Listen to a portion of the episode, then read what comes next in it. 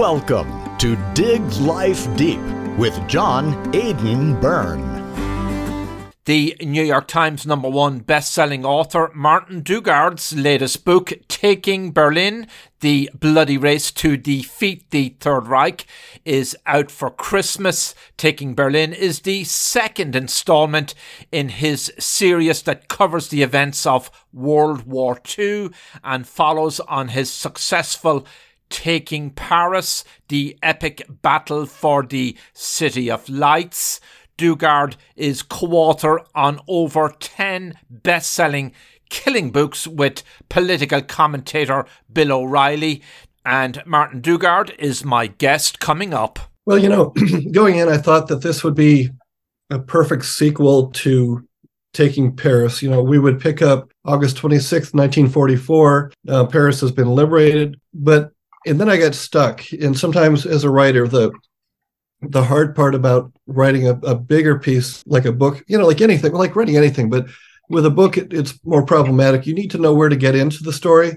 If you come in too late, you've left out a lot of context, a lot of backstory. If you get in too soon, um, too early, you got a lot of, you know, fluff, a lot of you know time to cover. Well, I hope you're all well and gearing up for the holidays and Christmas. Really an exciting time of the year for us all.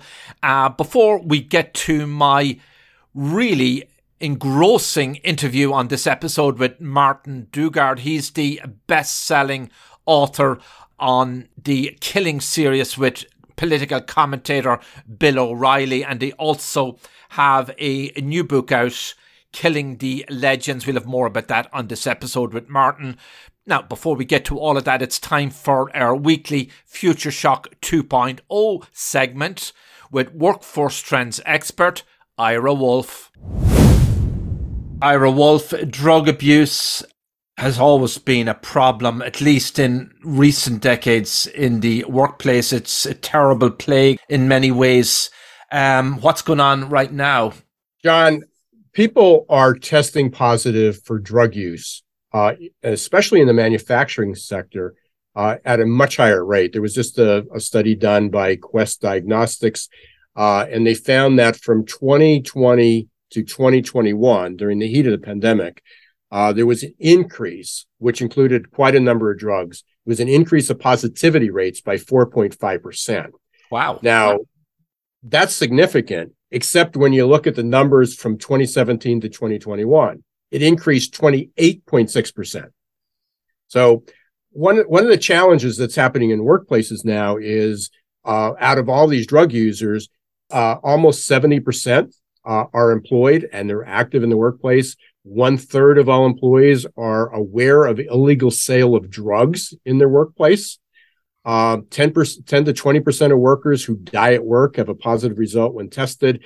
And this all gets a lot more complicated because of some of the, the types of drug use and specifically marijuana. So what, what the study found was that the larger driver of this was due to marijuana. 37 states now have, uh, have approved medical marijuana use.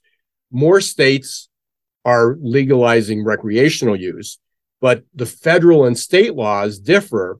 And it also doesn't mean just because it's okay or it's not a criminal act to use that it's safe to use, especially in construction and some manufacturing jobs, maybe healthcare. Uh, so for employees, this creates a real dilemma. On the one hand, is it better to employ a worker who might smoke a little weed or, or just, you just turn a, a blind eye to it? Or do you have to put policies and safety first, even if the risk is small, which then means uh, there's going to be a lot of people who are excluded from working and the jobs are open more and maybe you have to turn down business and customers and, and time delays and, and all the things that are going on. So one of the questions that is out there, and I don't have an easy solution and uh, many people don't, but one of the problems out there is they companies haven't figured out how to in, determine impairment in the workplace when it comes to marijuana uh, as opposed to alcohol. Uh, there's not some really good test. You can drug test to say that it's in the system, but how much is, is an employee impaired? So this is just more one more case that we talk about all the time and a law getting ahead of the science. or as I like to say, living in future shock and never normal. The lines between science fiction and reality are pretty blurry. Thank you, Ira Wolf. Uh, let me just add that I think the marijuana policies in America are being a total disaster. That's my personal opinion, but your findings and what you discussed there really interesting. We'll have you back next week, Ira. We keep digging for the secrets and stories of uncommon and everyday things and interesting people. My guest on this episode is the number one New York Times best-selling author Martin Dugard, telling us about his latest book, Taking Berlin, The Bloody Race to Defeat the Third Reich, and it's out for Christmas and on the stands. I'm your host, John Aidan Byrne. Martin Dugard, welcome back to my show. I had you on, it's got to be about a year ago now, um, when we were talking about your brilliant Taking Paris. And we're going to talk in a moment about your latest um, book, uh, Taking Berlin. It's the second in your World War II series. And it's sort of the pace of writing and the narrative and the style, the format imitates on some level um, the Killing series, which you've done with uh, Bill O'Reilly for so many years and had enormous success with it. But I kind of want to start somewhere um, else. I just want to get your backstory, as it were. And through our conversations and my own research and just learning more about you, I'm amazed and um, dumbfounded just about your overall character, your energy, your passion, um, your life as an American, as a dad, and uh, in your community because uh, you've this big passion for track and field and some of your writings took you in that direction so you have this just amazing success and extraordinary energy you're a celebrity in your own right and yet you strike me as being this humble individual who doesn't really seek out the limelight and you have your feet planted in your community. I guess it's in Southern California. So I'm impressed. Just a little bit about yourself. How did you come to be Martin Dugard, this successful writer? It, it all happened when I um, first got out of college and I got a, excuse me, got a, a, a really crappy corporate job. And I would come home every day and tell my wife um, how much I hated my job. I was working as a uh, was it procurement? I was working in a cubicle for some really big company, um, and my wife told me to, if I didn't like it, to do something different. So I began writing on the side, very small articles for you know running and triathlon magazines.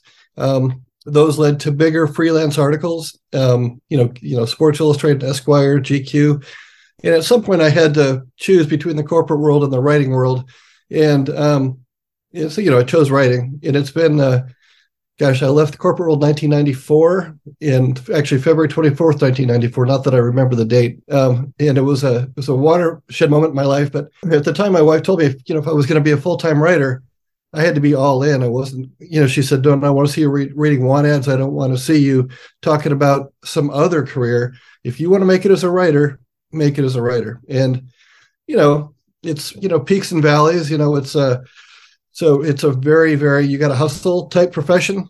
And I, you know, as my kids got older, I've got three sons. As they get older, uh, the realities of traveling three months out of the year to do magazine articles wasn't as appealing. So I made the leap into books. And gosh, that was, you know, 1997, 1998. And then I did a number of books. And then I, you know, began writing the Killing series with Bill back in about 2009. And, um, you know, somewhere along the line, I wanted to get back to doing what I do, you know, and I I had had some fun stuff before the Bill stuff. You know, I covered the Tour de France for ten years. Um, I wrote books about several great historical figures that took me around the world. But uh, you know, this Taking series, Taking Paris, Taking Berlin, and you know, the upcoming Taking London, which I'm working on right now, is a is a fun trilogy. It's nice to be writing in my own voice again. Um, like you said, I I you know, my name is out there, but I really like just the solitude and the silence of sitting here in my little office writing books and um, and I like the quiet and uh, and I just like to write. The marketing part of it is not my forte. So you know, like I said, I've got a nice little town. I at the end of the day, I go over and, and coach cross country and track at the local high school, and it's a good life. And and you had a success with a book to be a runner. that's kind of a an, sort of an industry standard in, among some groups. Yeah, yeah. Thanks for that. That that came out of. Um, I was actually working on a very unfulfilling project. I was ghostwriting a book for for somebody, and um, I was just really bored with it. So I, you know, to inspire myself every day, I challenge myself to write thirty essays about running um, in one month. So you know, one a day. Start the start the day with with fifteen hundred words about running, and then when I got to the end of it, you know, my agent and I had already had an agreement that I would never, ever, ever pitch a book about running. When I got to the end of it, I spent a couple months polishing it up. I printed the whole thing out, wrapped a red ribbon around it, and uh, put it in a FedEx envelope and sent it to my agent and said, if you like this, let's take it out to see if we can sell it. If you don't like it, just throw it in the trash and we'll act like it never happened. So uh, he liked it. Just quickly, you were in the corporate world, communications. Um, a little bit. I would start in procurement. I went. I oh, went over. You to did say called, procurement, so that's a, a little yeah. bit different. Yeah, but I went over to what is called cost and scheduling, which is basically data entry, and then um, yeah, I kind of found that like, well, you know, I've got a college degree and I'm doing data entry on spreadsheets, you know, all day long, and then I moved into marketing, which was nice. I got to wear a suit and you know talk to the executives and be in these big meetings, eh, but it was just never. It was just never me you know, it was just it wasn't yeah. right. And you know, by the way, while I was working, I wrote at you know in my corporate job. So every time I got a task finished and I had nothing else to do, I'd open up a file and you know, write a story. So that's you know, I, I should probably pay them back all the salary I made during those years. um, well, a lot of people in journalism, even in in big jobs in journalism, um, sometimes or a lot of them make that leap over to the corporate side for more money typically. Um, they get an offer they can't refuse so to speak but you know it's always laughingly referred to as going to the dark side that yeah. they're in the job but they're not i mean there are plenty of exceptions. Some people probably love corporate communications. They you know i mean they see it as a science and there's certain aspects of it I presume are stimulating, but a lot of them are not happy in, in their hearts and soul. They want to be that writer they went to school to be, or they felt that longing for as a, a kid. Yeah, no, I can understand and I can, I can, I can see, you know, I mean, I'm a freelance writer, I, you know, and I've been doing this for a long time. And at the end of the day, there's still a mortgage to be paid, and there, you know, there's a retirement plan to fund, and I can see why people would opt for, you know, making a few extra bucks. Um, you know, in in my case, I'm I'm a little bit more introverted. Excuse me. You know, need some more coffee.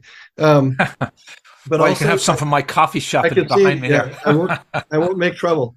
Um, but uh, you know, I, I don't like the the petty posturing and the politics and and you know, and I don't like writing something and have a committee you know have to go through it and scrutinize it and sign off on it especially when they're not writers you know and they don't really understand the process of the content.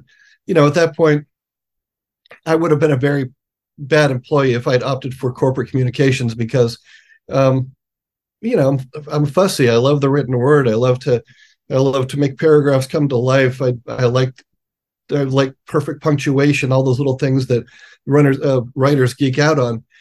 Um, and I, you know, it would be a little bit of an affront to have somebody you know take a lovely sentence that really has meaning and put some kind of corporate you know maxim in there instead that really just doesn't you know make your heart soar that's that's kind of the purist in me uh, communications is, has so many facets. We have the corporate communications interacting with the world of media and the media and reporters taking those press releases and all um, that information from press conferences and trying to make sense of it and weigh it up. So you kind of wonder sometimes what kind of a balance, what does the public actually hear? Do they get the real picture sometimes of what's going on in the, in the wider world about wars and famines and uh, the economy and everything? It's a very complex picture. No, I can understand that. You know, even when I was uh, doing you know journalism, mostly you know sports journalism, not hard news. Um, when you dealt with big corporations, like for instance ASO, the, the company that owns the Tour de France, there was always an expectation that you you kind of follow the message, and, and you know, and and you didn't offend the wrong people. And i understand that. I, there's there's a need for that. I'm, I'm not being naive. I just i just think it's much more fun to you know to create you know to to sit down with a story that people think they know you know like with taking berlin you know and and kind of find a way to tell it in a new way that is going to make the reader turn the pages and, and make them um, you know want to know more about the characters maybe do you know after they read the book go on and, and do some more research on their own that's so true. And I've learned through my years in journalism and so on, I was naive enough to be- once believe that, you know, why do all these big companies themselves have researchers and staff and employ these outside agencies to do additional research to what is available in the public domain? And it, it struck me as that you really have to uh, dig deep, which kind of takes us uh, to your uh, latest work, uh, Taking Berlin, because you dug deep and you, you raised up, you brought a lot of information to light that maybe we didn't previously know. And, um, just going to read uh, this here. Um, you previously co-authored over 10 best-selling killing books with political commentator Bill O'Reilly, who you mentioned earlier. And similar to Taking Paris and the Killing series with Bill, over I think 10 or 11 million sales so far. Um, Taking Berlin is a work of historical nonfiction and focused on offense and vigors from a specific era the Taking books are based on World War II, obviously, and it opens in the summer of 1944, overlapping some of the time frame of your Taking Paris before the liberation of Paris. So, sort of give us a brief overview of it. We'll just talk about the style of it and how you approached each chapter. Well, you know, going in, I thought that this would be a perfect sequel to Taking Paris. You know, we would pick up August 26, 1944. Uh, Paris has been liberated. You know, and from that point, we would go straight on to Berlin and, you know, the last nine months of the war. And and I wrote that chapter about, you know, the, the Americans marching into Paris after it's been liberated and literally marching straight through Paris out the other side and, and beginning the, the campaign towards Berlin. But and then I got stuck. And sometimes as a writer, the the hard part about writing a, a, bigger piece like a book you know like anything like writing anything but with a book it, it's more problematic. You need to know where to get into the story. If you come in too late you've left out a lot of context a lot of backstory. If you get in too soon um, too early you got a lot of you know fluff a lot of you know time to cover before you get to the meat of the story which is a problem i'm having with taking london right now. But uh, that's another that's another thing uh, so, but, I realized with taking Berlin, what I needed to do was not start in August 20, August 26. I needed to go back all the way to to D-Day and even the, the run up to D-Day because D-Day really marks that the Allied advance on Berlin. And so, which, you know, June 6, 1944. So I opened on May 15th, 1944, when the Allies, all the top Allied generals and admirals meet in London with Winston Churchill, with, you know, with the King of England, with with you know General Bernard Montgomery, the you know the top British field marshal, and they're going to unveil the plans for D-Day. And from once I got there, then you know I spend the whole first section of the book explaining, you know, introducing all the characters instead of just telling the story of D-Day, which is a book unto itself, because there's so many different moving parts. I chose to focus on four main characters who will be woven in through the rest of the story. You know, Patton, James Gavin, Norman Cota, actually five, um, Martha Gellhorn, and General James Gavin. So all those people form the the backbone of the rest of the story. And so in in in setting them up and telling their story, you know, what happened to them on D-Day, and then showing the advance of the American Third Army, you know, towards Paris. That first chapter I wrote about Paris, an August 26, 1944 chapter, became it went from chapter one to chapter 14 you know i just all these other stories needed to be told to set up the rest of the story. And only then could i once all that was in place then we could focus on that final push across the rhine into berlin. Um, what I like about it is um, you write it in the uh, present tense, correct? That's your style and each chapter has a timestamp and a kind of a political, uh, not a political, well, maybe a political point of view, but a viewpoint, let's say, and the characters become real and vivid, and there's just you feel you're in you know, in the middle yeah. of this action. But we're not going to pick up a regular history book and read about characters like Martha Gellhorn, and you get into this and uncover some um, sparkling detail. And uh, she was a war correspondent. Yeah, you know, and I, I thought it would be interesting. You know, I mean, like when taking Paris, we had a woman named Virginia Hall, who was a, a, a spy, American-born spy, um, worked for the British, had one leg, and I, I, found the response to the book was people really liked that. A, the stories are more personal instead of you know broader, you mm. know, hmm. macro type thing. But also, people found it unusual to have a woman in the story. And I, I didn't when I did Taking Berlin, I didn't originally mean to have Gellhorn in the story, although I was looking for a woman. Um, but you know, Gellhorn's claim to fame is she's also she was Ernest Hemingway's third wife, mm. and I had wanted to put Hemingway in the book. He was going to be one of the top five characters. Oh, and then I found out that he didn't really do a lot. You know, it's like he I couldn't tell his story. I mean, he was there at D Day, but he wasn't there through the rest. You know, the next nine months, he was he was doing other things. He kind of left the the scene, and and I kind of linked up with the idea of Gellhorn just because I read some of her journalism, and I then I read about her stowing away on a hospital ship on D-Day, so she could actually help with the wounded and see the story for herself. And so, you know, she does. It's it's weird to have a World War II book where, you know, with five balanced characters, one of them is a female war correspondent, but her point of view and her she was at so many pivotal places. She was at D-Day, she was at Market Garden, she was down in Italy, she was she flew in a on a night flight with a bomber crew over Germany. I just love that perspective. You know, at the end, she's at Dachau when Dachau is liberated. I mean, all these these things that we know happened, but to have an individual express what it felt like in her own words, uh, I thought was fascinating. Ernest Hemingway himself had also been a war correspondent um, in his career. Yeah, it was kind of um, it's it's weird when you look at Hemingway's career. Like starting off, and he was an ambulance driver in World War One, and belatedly kind of you begin writing about World War One just as a almost as a memoir. And then when he's when you get to 1944, it's a much older Ernest Hemingway. You know, not an 18 year old, but all of a sudden a 45 year old in 1944, who um, you know he's he's famous. He's a little bit grizzled. He drinks too much. Um, if you read his journals, he's really fixated on his um, because he, he's he's having issues. Um, and on top of that, he's fighting with his wife, and, and he's having an affair with a fourth woman. So is he's a very, you know. Here's the thing: I could have put Hemingway in there. I'm, I'm a big Hemingway fan, but he would have been a distraction because his focus during that point in the war, you know, late 1944 Battle of Bulge time, he was there, but he was much more focused on, you know, finding a new mate, uh, divorcing his third wife, um, you know, kind of running rabble rousing with with generals and doing fun things. But it, it was more like he was he was more interested in drinking than he was in writing he's a complex character and we've all read his novels and so on.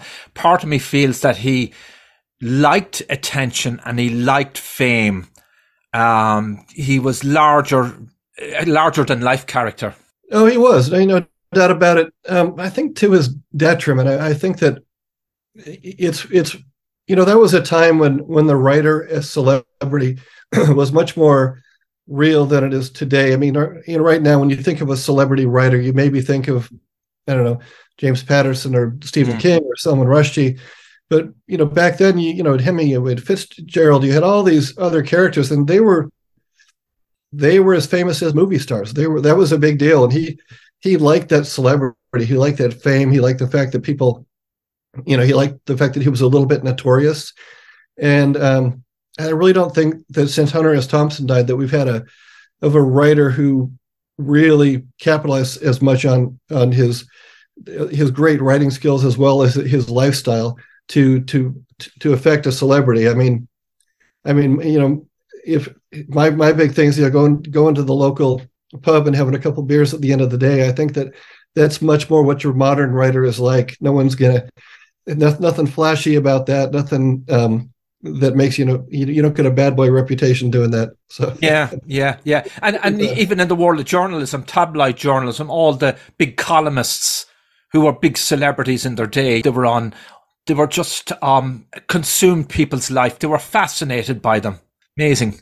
Oh yeah, you know, and it's um, you know, it, it, when you think about it, we we've come a long way. All of a sudden, you know, you're you're much more famous if you've got a YouTube channel than if you write a great book. It's it's funny how that works. I can't I can't think of it. Even James Patterson, you know, I know Jim really well, but and he he's on Twitter. He's he you know he does all the social media stuff, but he doesn't have the, he, even though he sells millions of books i think the statistic is like of every 28 to 30 books sold in the english language one is a james patterson book but he still doesn't have the, the fame and notoriety as most tiktok stars. It's a different era.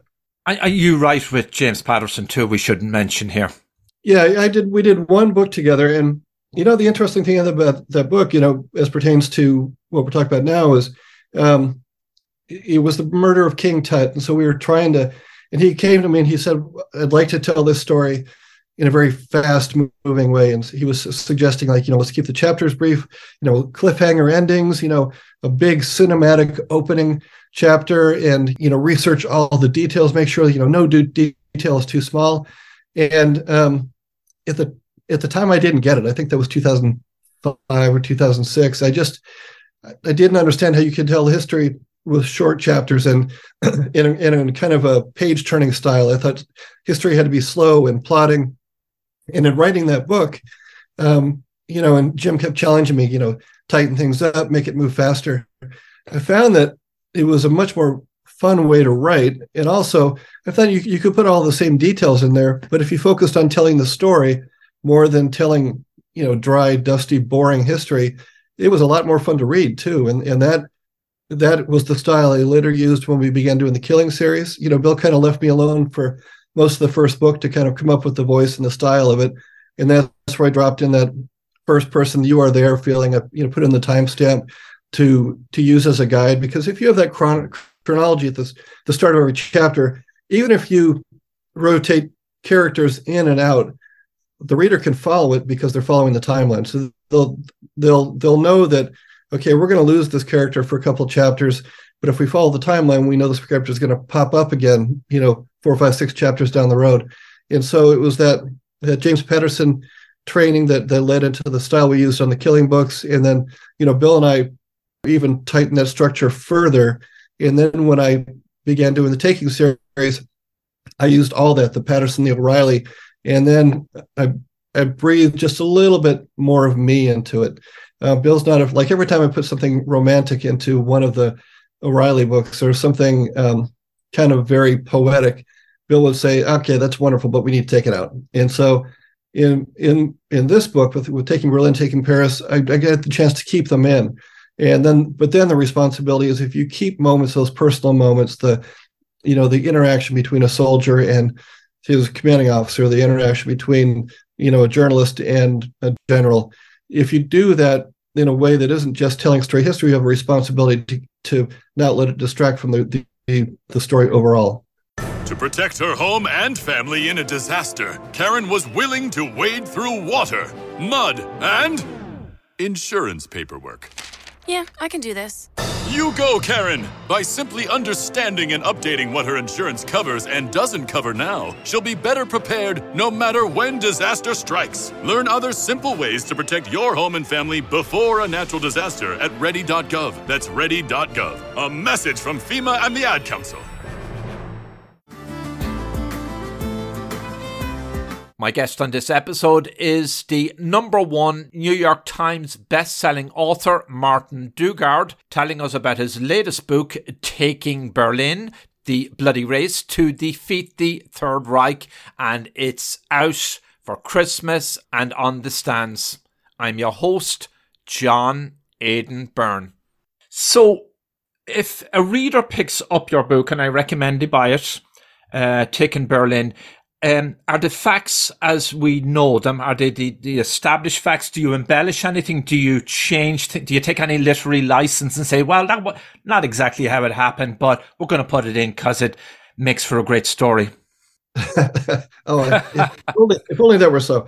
No, um, no, that's the thing is like once you, it goes back to the responsibility to the reader. If, if I'm writing history and I've never written, you know, I've never written fiction in my life. So Um, if I'm writing a history book, it's it's pure nonfiction, and in the facts are the facts. They're it, as much as I would like to, um, you know, embellish or guess until I can nail down a fact as being truthful.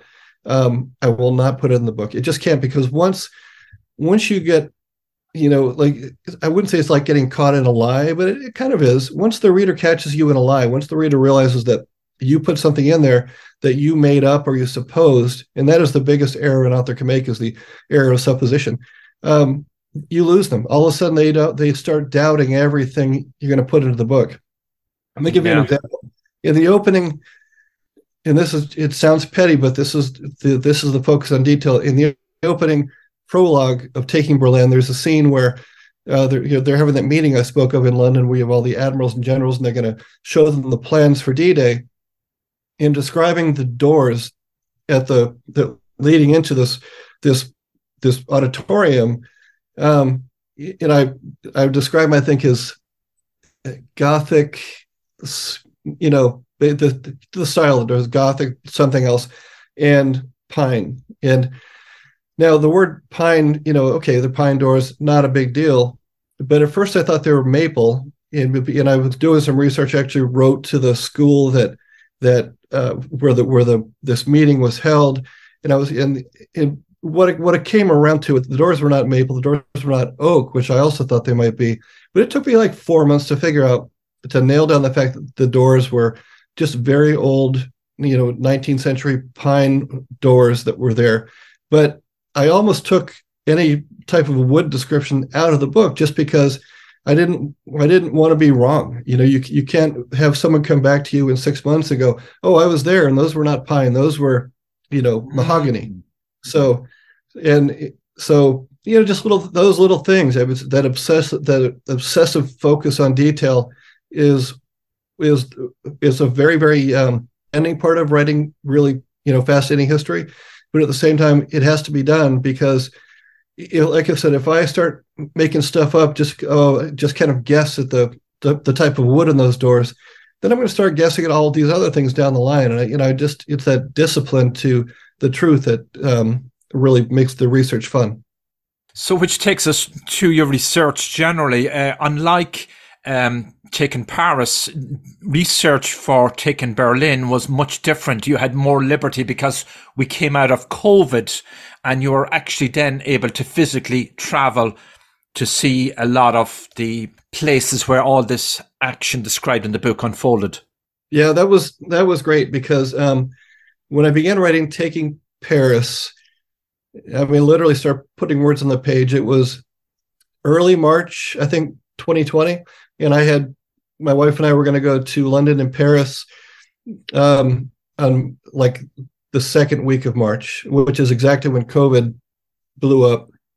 So we had, you know, had to cancel that trip. And, you know, thankfully I covered the Tour de France all those years. So I was able to use my notes from all the cities I visited along the way, all the time I'd spent there to, to inform a lot of the descriptions. But most of it was just done online. And it, to me, that that was necessary, but it it just kind of felt a little bit lazy or I would say half-assed uh, because it just wasn't how I usually worked. I do like to do a lot of stuff. Like for instance, with taking London, I just got to fly in a Spitfire, which was an amazing sensation. But with uh, taking Berlin, uh, you know, we we were able to go all those places. You know, Dachau, Berlin. Um, you know, Operation Market Garden. We we we actually followed the path of the of the British Second Army as they as they they pushed through the the Dutch countryside and we went across the bridge at Grave, which the 82nd Airborne held, went to Nijmegen, which was fascinating because that's where you know a, a, group of Americans famously American Rangers famously you know paddled across the river into the teeth of very stiff German resistance. You know, half of them dying or drowning, and then. Um, you know, and to to go, to go to these places now is super fun. And for instance, the place where those guys put the boats in the water is now a CrossFit gym. So yeah, I so, saw that in yeah in your back yeah, at the end. Yeah. Extraordinary. Yeah, it's just it's just fun, you know. And yeah, and on the way on the way, but you know, we drove from there down to Normandy to look at the Normandy beaches again. And, and for anybody who's planning on going to Normandy, I highly recommend you go in February mm. instead of June or July when all the tourists are there. Because in February it's wonderful and it's empty. Yeah. But we stopped at we stopped at Dunkirk on the way just to to look at the Dunkirk beaches, which, I, which I'd never seen before, and just to get to immerse in all that research, to go to all those places and and know what happened in a specific spot. I mean, when I, when we were at Omaha, I went to the exact spot where where the, the Army Rangers led the troops led by Norman Cota off the beach, and and now it's it's a tranquil little quiet yeah. enclave. And back then, it was barbed wire landmines and explosions and uh, you know German snipers on the on the hillside. It was just fascinating to go back and be able to see these places and smell the air and describe the scene. Yeah, and did you get a chance to visit the exterminate those terrible extermination camps? Dachau and all those horrible places. Yeah, you know, I've got a I went to Dachau, and I I need to go to Ravensbrück simply because I've written about it before and I'm curious. It was the female camp north, 50 miles north of Berlin. Um, I've never been to Auschwitz, and the thing, and I do want to go. The thing about the death camps is, and I would caution listeners the same thing. It it, stays with you. It kind of burns itself into your soul, um, and when you read about what happened in certain places and, and oh, you know like at Dachau you go into these rooms where people were tortured and people were hung up by their you know their yeah. their elbows and people were shot uh, it's it's it's impossible to imagine. At the same time when you leave you don't just it's not like leaving disneyland where that you leave that experience behind. It stays it burns into you. It, it stays with you. Um, I remember you saying on the last time I interviewed you, you were ta- describing Paris just prior to the recapture and the liberation, if you will, of Paris, and just prior to the Second World War, how modern in feel and atmosphere it was. You know, lights on the street, beautiful buildings, a restaurant, a culture, movie houses, and all the trappings of wealth on many levels. And then it was invaded and and of course the whole of Europe or good sections of Europe were, were laid bare by bombs and destruction it's it's just amazing to contemplate that how modern man could do that to each other. It's um, that's something I'm dealing with right now. Is is the fact that you know Winston Churchill talked about before World War II that the biggest difference between World War One and World War II was the was the fact that there have been so many advances in aviation. So the biggest threat was not going to be men in the trenches. The biggest threat was going to be people able to to use those bombers to bomb other cities. So you know, when World War One began, the first thing they did was bomb the Polish city of uh, Wielun, W I E L U N. Um, has no had no military advantage whatsoever. It was just a it was just a tiny little village that the Germans Germans dive bombed, um, and then they then they leveled Warsaw. And the interesting thing is, because Paris was such a jewel, they didn't bomb Paris. You know, there were very few bombs dropped on Paris at all, but it wasn't carpet bombed like like so many other cities. And um, then, but you know, but ironically, Berlin was just destroyed at the end of the war between the Russians and you know be, be, between bombing and artillery and and soldiers, and it was just by the end of the war, Berlin was just a rubble. Um, I know all the veterans of the Second World War. Um, you know they're up there in years. There's still some of them um, alive, thank God, and with us, and we honour them as we should. And there are people who went through the Second World War still alive, obviously at different, you know, there might be um, some uh, ones in very up in their seventies or whatever. But um, did you get a chance to talk to any of those people and get a sense of what they went through, Germans or Allies side, Axis side? You know, I have in the past, but I didn't specifically for this book, just for the reason you're talking about. You know, almost everybody in that group they called aging out. Just basically, they're they're at a point where they're they're too they're they're dying. You know, it's, yeah. it's real simple. You know, um, my dad's my dad was a Vietnam War pilot, and he's ninety. So it's it's one of those things that most of the veterans of World War II are are dead or dying. Um, but no, I didn't have a chance to talk to anybody. Um, I've talked to over the years talked to talked to other you know veterans who have been there, and then they have informed a lot of this, a lot of the more of the curiosity about the narrative. Like that's you know they had great stories, and wouldn't it be great to put those stories on paper? But no, you know, sadly, um, I didn't. I did not interview a single veteran for this book. Um, it's just a great read, uh, Taking Berlin, your latest. Um, is there anything you learned from your research and putting the words to paper? Anything you came away with and says just blew your mind that you kind of hadn't realized? Any eureka moment? well, there's a, there's a, there's a lot, but one in particular, it's, it's really off color, but um, I, there is, I found that there was a need for, I think it beats beats within us all. You know, Winston Churchill, George Patton, Robert Boyd Browning, three, you know, two generals and a prime minister. The first thing they did was when they set foot on German soil was was to urinate on the soil, and and I and it's such a primal thing but and they you know two out of three did it with photographers standing there and they were completely unembarrassed to do it and you know you learn, you, learn a lot with with any book you know you learn you learn tons. You learn about obscure battles. You learn about obscure acts of heroism. But but the the primal need to literally take a leak on German soil, I, I found it's like, where does that come from? It, I found it very very comical.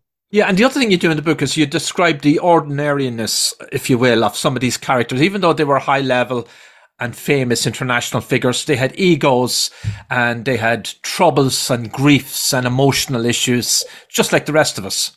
You know, um, about 15 years ago, I was going into a, a meeting. I was pitching a, a book idea to a really, really powerful guy, you know, big, really high up in the entertainment world. And um, I was with a, a buddy of mine who who was also representing a project of his own. And he he asked me why I was so nervous. And I said, well, you know, this guy's done this and this and this, you know, he's really powerful.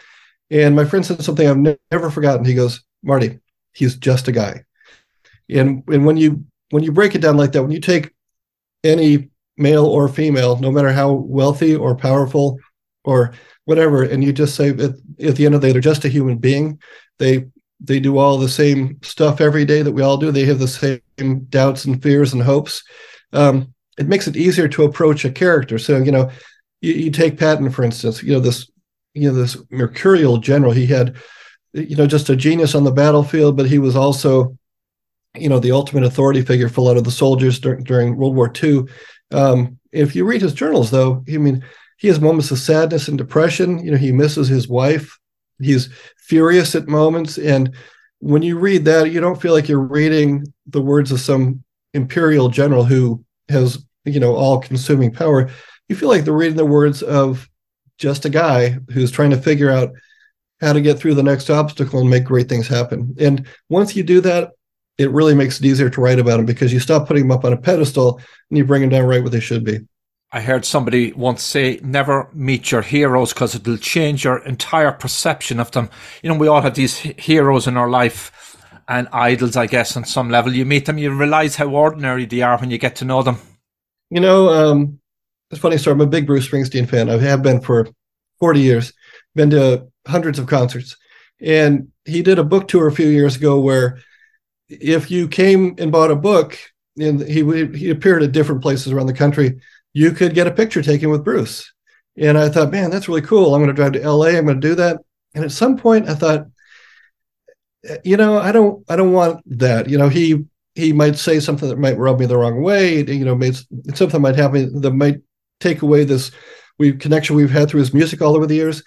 Like you said, I just at the end of the day, I just thought let's you know, let's let's make the connection through the music instead of getting a picture taken together. So, Taking Berlin is your latest, and you have another book in the works. We'll talk about that real quickly in a moment. Um, how long did you did it take you to write this book? Um, that's seven months. Seven months, and constant. It's intense, right? It's an intense process. It's a very intense process. In the in the case of Taking Berlin, um, Bill and I were finishing up the Killing the Legends, which was the the last Killing book, they overlapped for a bit. So I had moments where I would I would write two thousand words of Taking Berlin. I would take a little break, come back and write a thousand words of Taking the Legends, and then I'd go coach in the afternoon, and that was like a six week overlap, and that was horrible. so, but but like I said, but you know the funny thing is, I think just that that focus because you know the the quality of both books could not suffer despite the fact that I was doing two at the same time. And I think that that intense focus actually informed the narrative because I I find looking at taking Berlin, it's it's a much more detailed, much more taut, much more. Um, I think it's a better book than Taking Paris, and I love Taking Paris. But I feel like Berlin is better because I just had this hyper focus with it.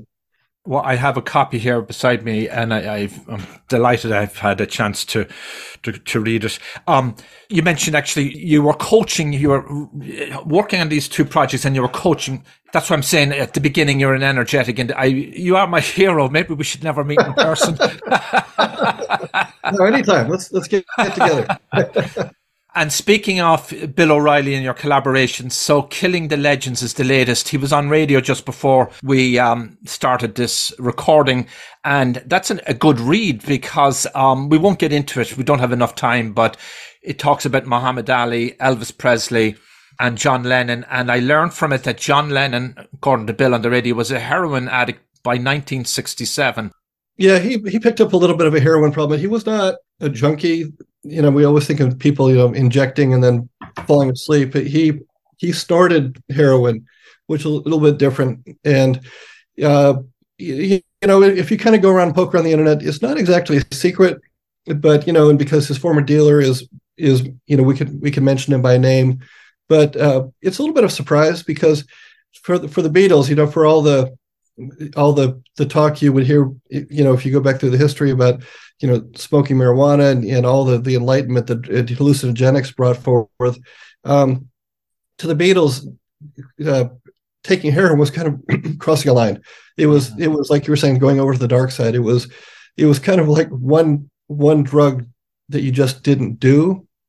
So you know john never really you know became one of those people who, who was a daily user but at the same time he did partake Great read, and, and, and Ali, and then um, we have Elvis. So, you know, just sort of interesting depth of information. Taking Berlin is the latest, and then you're working on, um, I guess, sequel or Taking London is the next up. And when should will we expect that out on the bookshelves, uh, Martin? Um, I'm hoping this time next year. They're talking about pushing it until 2024, but I mean, I'm going to be done in just a, about three or four weeks. So I hate to have it languish that long, but we'll we'll see. But it again, you know, it, and I wanted to, and I instead of telling, I should have told the whole story of the war. You, you, know, taking London should have come first. Then we should have done taking Paris, then taking Berlin. That's hmm. chronologically, but we're kind of messing up the chronology because, and and here's why. There was something that at the end of taking Berlin. Um, Churchill does that epic speech in Fulton, Missouri, where the, it's called the Iron Curtain speech, where he talks about you know the the Soviet threat and the fact that the Soviet Union is putting an iron curtain across Europe that is dividing the world, dividing our ideology, and setting the setting the stakes for the next great war. And but he says, you know, before this war, before World War II, I I predicted it, and nobody would listen to me. So he said, you know, listen, listen to me now. And so went back to all the stuff Churchill had said in the years leading up to World War II. You know, beginning in the early 1930s, he warned the world about Hitler. He warned the world about the Nazi threat in a time when everybody thought the Nazis were nice guys. Mm. The, the Nazis were kind of in fashion in the early 1930s because everybody favored the Nazis over the communists. Yeah. Uh, and then, you know, Hitler was kind of exiled. He became a Jeremiah, kind of this voice crying in the wilderness, trying to warn people about World War II.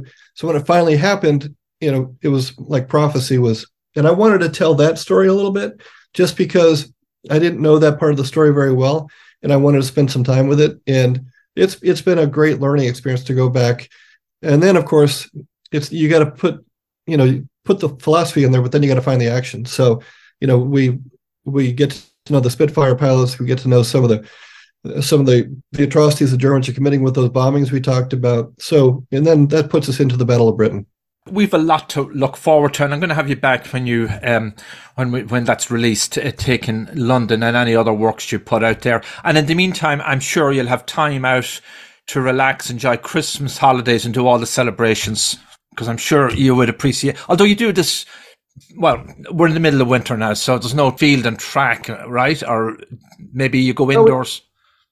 We just got done with cross country last Saturday. I'm going to take five weeks I give the kids five weeks between seasons to kind of get their minds together, their bodies rest. We'll start track again on January fourth. Okay. And so, but in the meantime, and then my my wife and I are going to to London next week. I can do a little bit more research. We're going to spend a week there, and you know, London at Christmas time is is wonderful. and then um, I'll write. I'll write while I'm there and put some of the the new information into the book, and then uh, I, I write five days a week, even during the holidays. It's just it's kind of like breathing. I mean, if it's something that you do, you do it every day, and um, and I I love it. I mean, it's like why wouldn't I go? My office is in my garage, so all I do is I walk 30 steps and, and I'm sitting in front of my computer. So it's great. Oh, that's great. Marty Dugard, uh, thank you for being on my show. Good luck with your next book and enjoy the visit to London, and we'll catch up again soon. Yeah, I look forward to it. This has been fantastic. You were listening to Dig Life Deep with John Aidan Byrne. You can reach the host in the U.S. at 973 529 4699. That's 973 529 4699. 973 529 4699. Email byrnedesk at gmail.com. That's byrnedesk, B Y R N E, desk at gmail.com byrnedesk at gmail.com. Subscribe for free.